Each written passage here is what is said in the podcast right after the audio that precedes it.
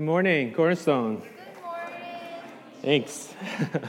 uh, my name is Hojin, and I'm the young adult pastor uh, here at our church. If you're here for the first time, we especially want to welcome you. Um, pastor Danny was playing the bass. Pastor Bill is over there in the corner hiding.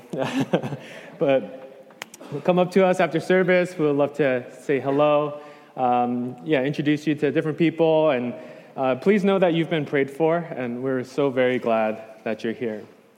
Uh, before I continue, I want to recognize my family. My entire family is here. Um,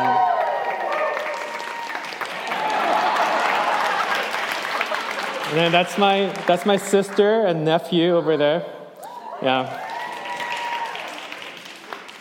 Uh, this is the first time my parents have heard me preach, and I've been serving for eight years.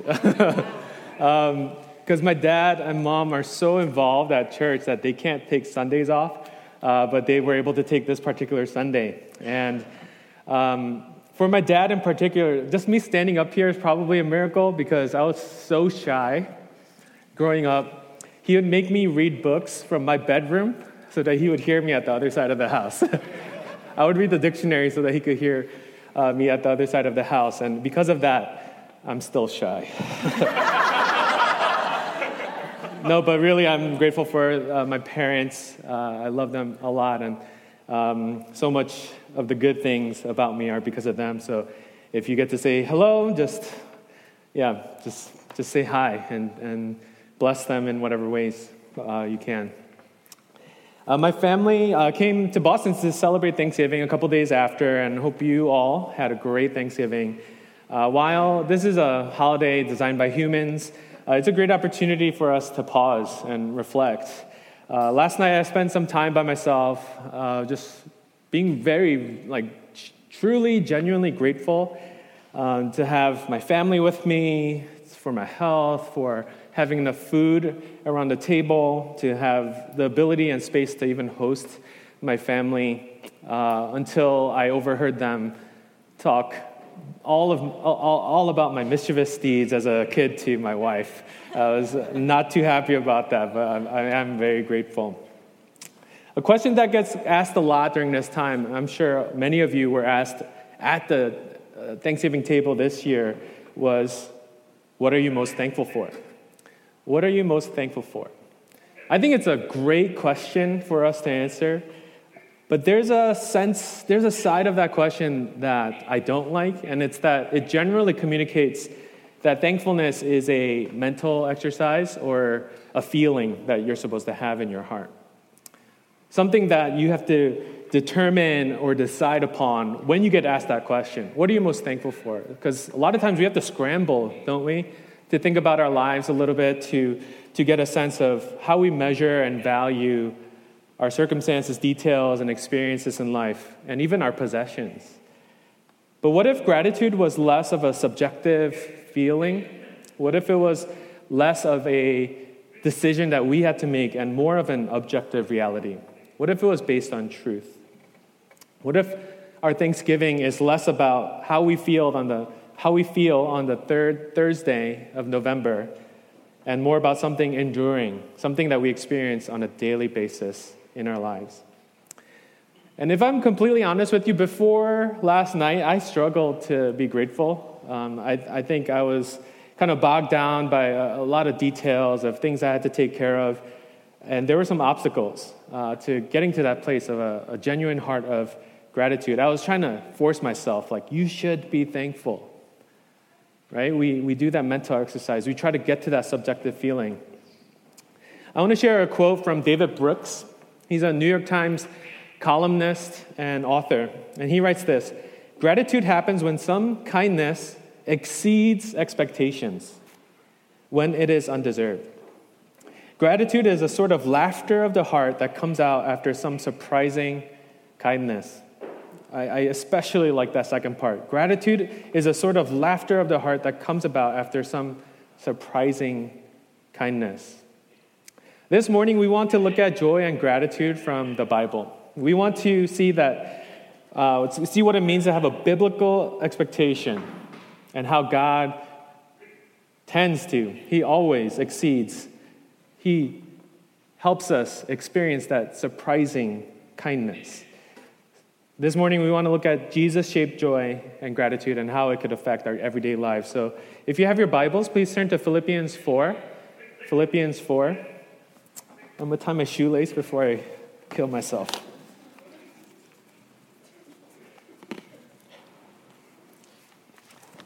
Philippians 4, starting from verse 4. If you don't have your Bibles, you can read along with me on the screen. Rejoice in the Lord always. I will say it again rejoice. Let your gentleness be evident to all. The Lord is near. Do not be anxious about anything, but in every situation, by prayer and petition, with thanksgiving, present your requests to God.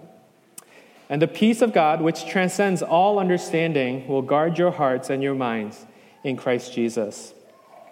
Finally, brothers and sisters, whatever is true, whatever is noble, whatever is right, whatever is pure, whatever is lovely, whatever is admirable, if anything is excellent or praiseworthy, think about such things.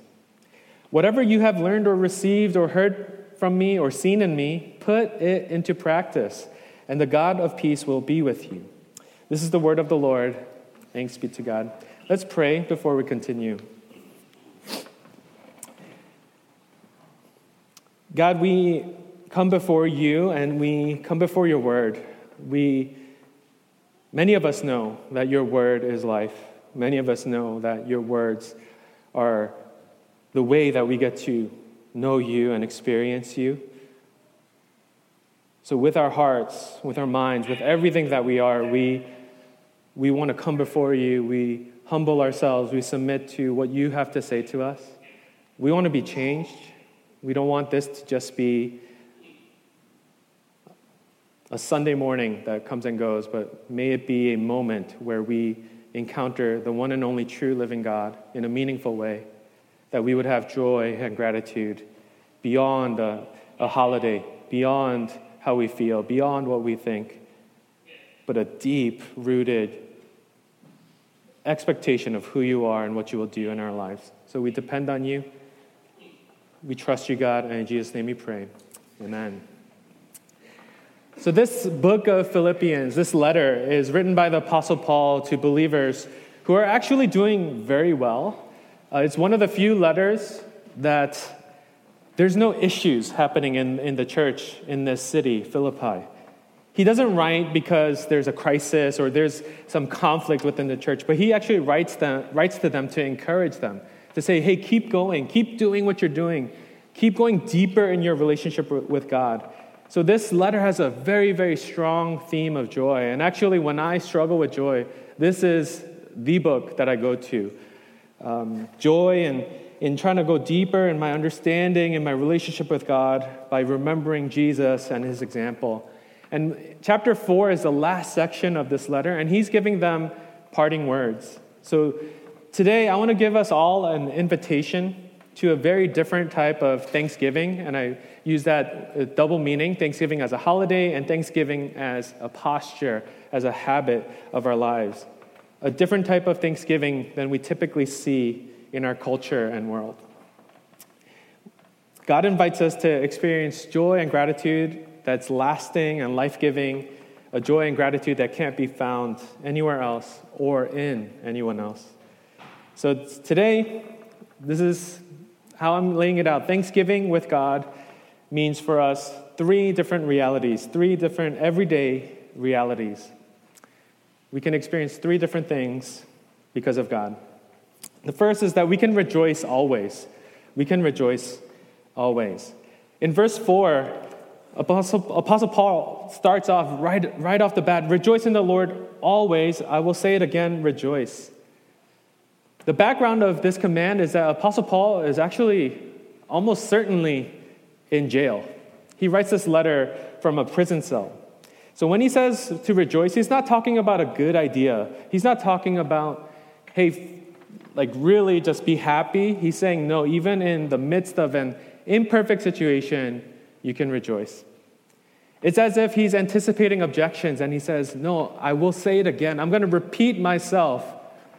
Rejoice. You can rejoice always. Without or with God, you can rejoice even in imperfect circumstances. Without God, it's so tenuous, isn't it? We can only rejoice if things go the way that we want, if things go the way that we expect. And Apostle Paul continues, he says, Let your gentleness be evident to all. The Lord is near. Let your gentleness be evident to all. And this is such a weird statement to throw in after rejoice always. Let your gentleness be evident, be obvious to everyone around you. That word gentleness can be translated as reasonableness or forbearance. Only those who know how to be uh, how to rejoice in any circumstance can display gentleness, reasonableness, and forbearance. You cannot be someone who rejoices if you are agitated, unreasonable, and impatient. In the Bible, the opposite of gratitude is most often described as grumbling. Are you rejoicing or are you grumbling? A test of whether you are a rejoicing person or whether you are a grumbling person is how, how gentle you are towards others, how reasonable, how forbearing you are towards others. And Apostle Paul is, is writing this from a prison cell, and he's showing us that rejoicing and being gentle does not depend on ideal circumstances. We, we live so much of our lives thinking that we can only rejoice if the circumstances are right. But here, Apostle Paul is really telling us you can rejoice, you can be gentle. It's more than possible, even in places and situations and experiences that are imperfect. And the reason for this is in the end of verse 5 the Lord is near. The Lord is near is referring to Jesus coming back again. Jesus came for the first time over 2,000 years ago, and that we're going to celebrate that in the upcoming month. He came to draw near to humanity by living a perfect life, living, living in a way that was our example, going to the cross humbly, dying for our sins, and being raised back to life. This Jesus is the same Son of God who's going to come again any day, any day. He's going to come to make everything right again. He's going to vindicate the, the less than ideal experiences that we have. He's going to make right the wrongs that we experience in this world. And He's going to give us many reasons to rejoice. Many reasons to rejoice. In C.S.'s, uh, C.S.'s, C.S. Lewis's, um, The Chronicles of Narnia, the fourth book is Prince Caspian. And unfortunately, this scene is not in the movie. I don't know why it's not in the movie. But Lucy comes back to this magical land of Narnia again. It's been a long time she's been in Narnia, and she's reunited with Aslan, the, the lion, who's, who's supposed to represent Jesus in the entire series. Lucy hasn't seen Aslan in a while, and he, she says to him, Aslan, you're bigger now. You're bigger now. Aslan responds, Lucy, that's because you are older. You see, Lucy, every year you grow, that you grow, you will find me bigger. Every year that you grow, you will find me bigger. With Jesus, the, the more we follow him with our lives, with our whole lives, the more we find that Jesus is bigger than any imperfect situation, any less than ideal circumstance. Jesus being near to us is a very objective reason we can rejoice. And the more and more you follow him, you're going to find deeper reasons, more reasons to rejoice every single day of your life. Thanksgiving with God means we can rejoice always. Secondly, Thanksgiving with God means we can be guarded from all anxiety. We can be guarded from all anxiety. Verse 6, we read, Do not be anxious about anything do not be anxious about anything. It's like verse 4 again. Apostle Paul is overstating his case. He says to rejoice always. Here he says, don't be anxious about anything. In the Bible, anxiety is related to undue concern and excessive worry. Jesus uses the same word to talk about material needs and our futures in Matthew chapter 6. He says, Therefore, I tell you, do not be anxious. It's the same word about your life, what you will eat, what you will drink, nor about your body, what you will put on. Is not life more than food, and the body more than clothing? A couple verses later, it says, If God so clothes the grass of the field, which today is alive and tomorrow is thrown into the oven, into the fire, will he not much more clothe you, O you of little faith? Therefore, do not be anxious. And to wrap up this section of his teaching, he says, But seek first the kingdom of God and his righteousness, and all these things will be added to you. Therefore, do not be anxious about tomorrow, for tomorrow will be anxious for itself. Sufficient for the day is its own trouble. What I most appreciate is that Jesus isn't saying that you have no reason to be anxious. He's not saying that experience is wrong. It's the giving in to that undue concern, the excessive worry, letting that captivate you more than who God is. Being concerned about your life is one thing, but to be unduly concerned, excessively worried about your studies and, and work, your relationships, your finances, is very different. Being concerned about these things is is, is a sign of health, but to be apprehensive, full of fear, full of doubt about these things is a sign of unhealth. Being anxious is not a sign of less than ideal circumstances. Being anxious is a sign of your heart, it's a sign of small faith in God within your hearts. And Apostle Paul, he's so practical here. He gives us a very clear alternative to being anxious in the second half of verse 6. Do not be anxious about anything. It's, it's absolute. But in every situation, by prayer and petition with thanksgiving, present your requests to God. So that it's more memorable, I'm going to break it down like this. In every situation is the moment. By prayer and supplication is the mode. With thanksgiving is the manner. And make your requests known to God is the method. Apostle Paul gives us the moment in which we can battle anxiety. He tells us the mode through which we can battle anxiety, the manner in which we face anxiety, and the method, which is prayer. It's to make our requests known to God. One Bible scholar, Robert Rainy, he writes this The way to be anxious about nothing is to be prayerful about everything. Isn't that so good? Amen? like, isn't that so good? The way to be anxious about nothing is to be prayerful about everything. Sam Storms, uh, another pastor, an author, he describes this contrast between anxiety and prayer in this way Anxiety is rooted in self, while prayer is rooted in God. Anxiety is a fruit of narrow, constricted view of life, and the only thing we can see is problems and perplexities around us.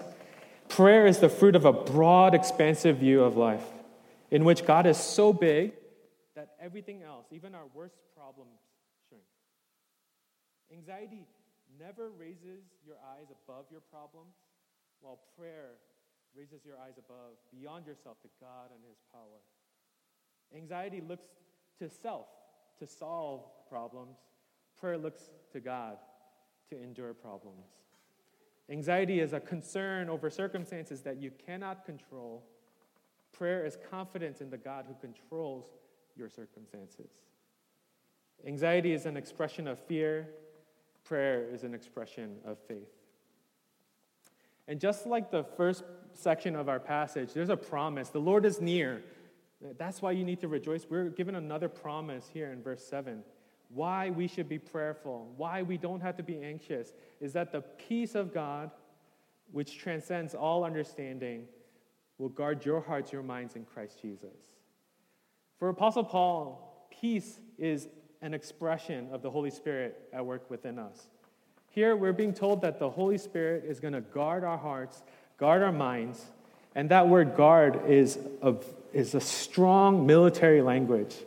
It's the image of a, sending a whole battalion or garrison of, of troops to stand by the city gates to protect the city of your heart, your mind. It's the image of the Holy Spirit standing there ready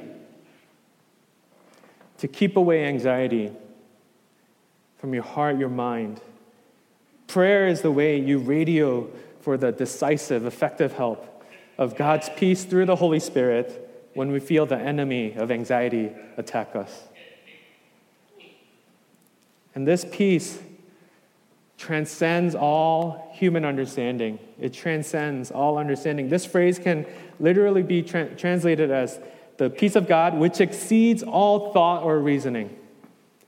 You can't, you can't describe it adequately. That's what the peace of God can do for your life, your heart, your mind. And isn't that the type of peace that we need? I, I want more of that peace. I want to give you, you all more of that peace. Over the past couple weeks, I've been talking to some of you, and some of you are so acquainted with, with pain. I don't know why. God is leading you in that way. I wish I could give you that peace. Some of you are very anxious about your futures. I wish I could offer you that peace, but this is peace that you have to claim through prayer. When anxiety comes your way in every situation, through prayer and supplication, with thanksgiving, make your requests known to God. With the peace of God, we can be guarded from all anxiety. And then lastly, we can consider every good thing. Thanksgiving with God means we can consider every good thing. In verse 8, the Apostle Paul shares Finally, brothers and sisters, whatever is true, noble, right, pure, lovely, admirable, if anything is excellent or praiseworthy, think about such things. The eight words that are used here, that are underlined on the screen, are actually not distinctively Christian terms. Apostle Paul is taking language from culture, from his current times, and, and saying, hey, see all the positive around you. There were positive terms for items and experiences that were desirable. And I'm so out of touch with like what's slang and what's cool or not, but it's as if Apostle Paul were to say, whatever is cool and lit and fire and I don't know, like hashtag, I don't know, awesome. I ran out of slang. That's, that's how out of tune I am. But it's as if Apostle Paul is using those types of terms. And at the same time, Apostle Paul is not unaware that there are things in the world and culture that are not pleasing to God. He writes this in the context of Philippians, where Jesus is at the center, where Jesus, who lived, who, who, who died, and rose again, he's at the, the center of it all. That's the frame of reference in this entire letter.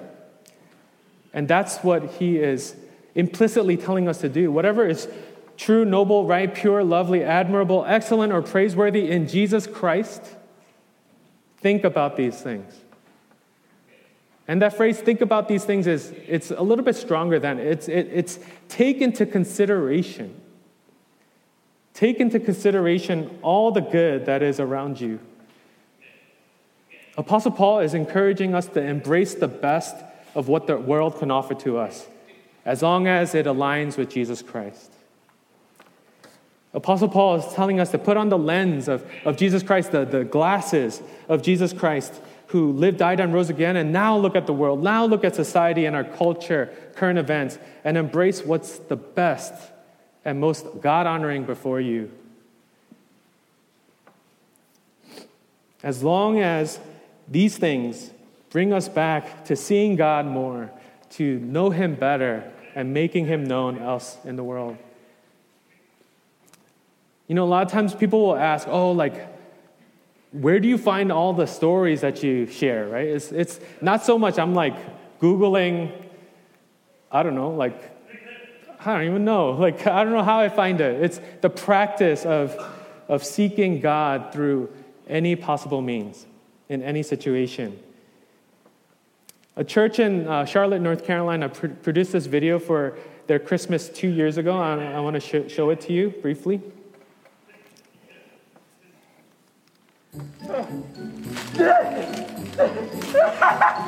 I'm alive! I'm alive!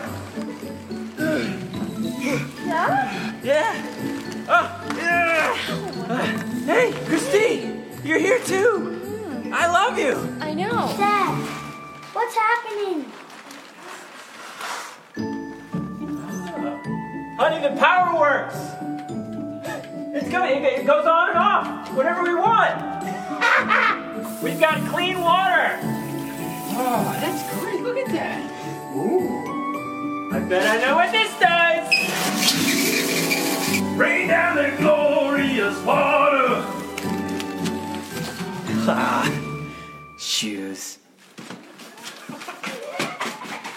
Oh, what do we got here, guys? Food. I love food. What? Um, a big food? You gonna have work? This is awesome. Look, listen here. Dee, the what? Jack, be careful. I have a car. Did you guys see this? Yeah, you have a car. A car! And don't forget your coffee. You're the best. A little cheesy, I know. Everything that you know this couple wakes up to is gift wrapped, has a bow on it. I think the world's way of saying, "Hey, be thankful, be more joyful," is to force yourself to put a bow on things. But I think the, the way that God wants us to experience joy and gratitude is to see it as if God Himself is handing it to you. To see that the things that we use and consume and experience on a daily basis are because God created the world. God created you and me in the image of the Trinity so that we would reflect Him.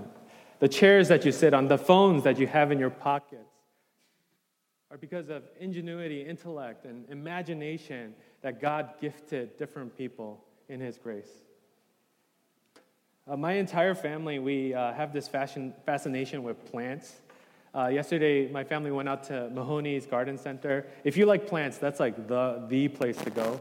Uh, we spent too much time, too much money there. But every person in my family enjoys just seeing the different types of plants. And we're walking by some plants and we're just saying, nature is crazy. And inevitably, we get to a place where we say, God's crazy. Some of you love sports. Some of you love food. Many of you love traveling, being out in nature. Others of you love being indoors. Uh, and some of you very much love your studies and jobs. Extract and embrace the best of those places where, where you can have God at the center, Jesus Christ. Even the things that you don't like, if you have the lens of Jesus Christ, you can see God's handiwork. You can see God's presence, His power. On a rainy day, you can say, Thank you, Lord. You can rejoice. When we start to get more snow, you can, it's very possible, you can rejoice. Really. Extract the best and most God glorifying aspects of all your experiences. That's what happens when you're in relationship with Him.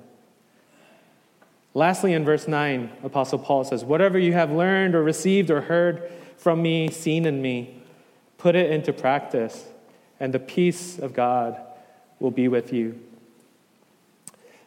Do you have that friend or that person in your life who is always joyful, always thankful, like they're on some special type of like medicine or something, right? They're, they're so like happy. They feel like they look like they're experiencing the greatest satisfaction in this life. Who are those people who seem to be resilient and unshakable no matter their circumstances?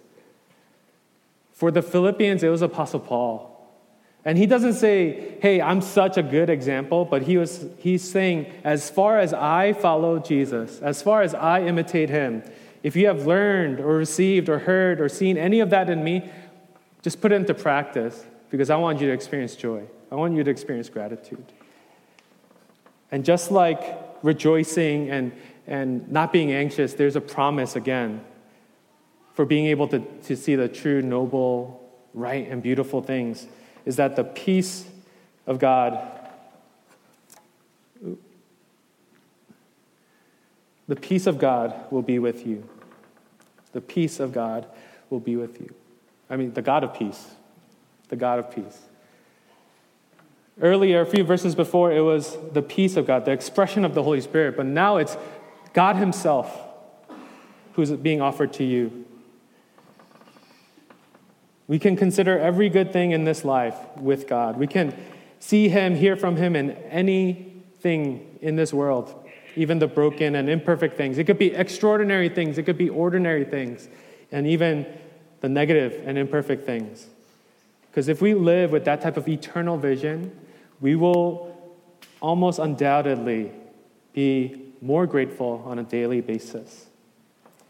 Thanksgiving with God means we can rejoice always, we can be guarded from all anxiety, and we can consider every good thing. And this morning is an invitation to go beyond Thanksgiving weekend, to behold God, whether it's for the first time or for the thousandth time. Jesus Christ, who came not just once, but he's going to come again. The Lord is near. It's to take pause and, and consider that the peace of God is ready for you, ready to be called upon when you experience and face anxiety. Through prayer, you can call on the peace of God. And lastly, we can experience the God of peace. It's not just the stuff of God, the, the benefits of God, but God Himself is promising to be with you no matter what. We all want more joy and gratitude in our lives. Amen? Right? You don't even have to be Christian to want more joy and gratitude.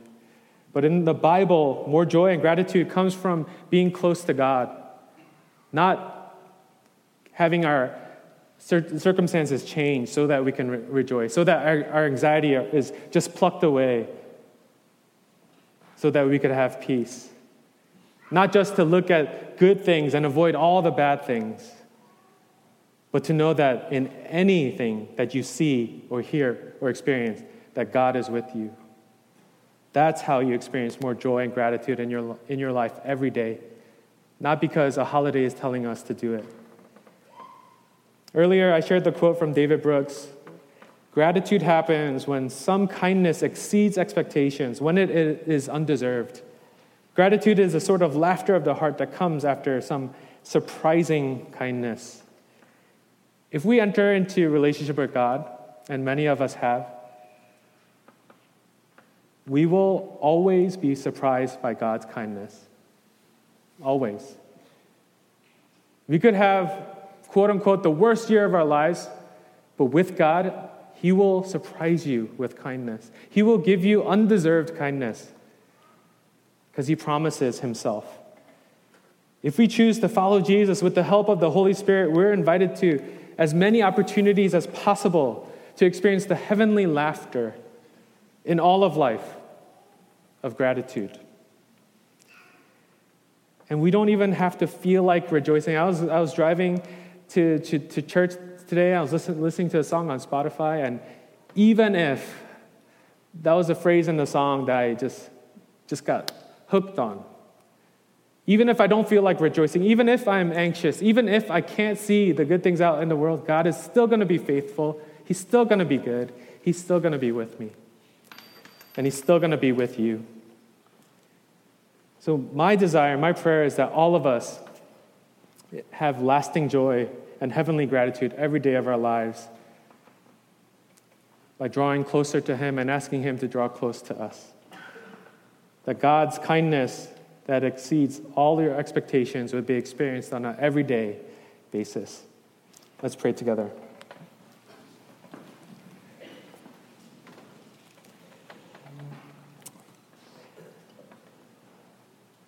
God, we come before you, and many of us are, are very thankful. And we want to make sure we're thanking the right person. We don't want to thank ourselves. We don't want to thank other people without thanking you first. Everything that we have and experience and, and, and are just surrounded by are from you.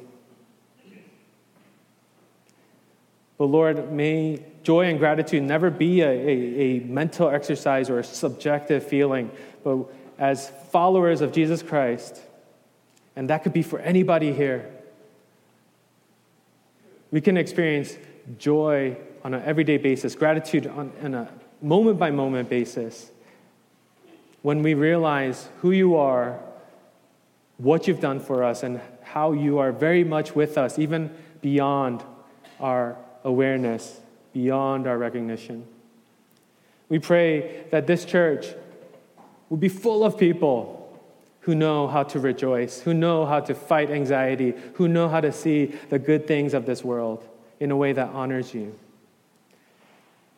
That we will be the most joyful people in this world and be such a witness to the amazing life that we can have in Jesus Christ through the Holy Spirit with an intimate relationship with you, Father.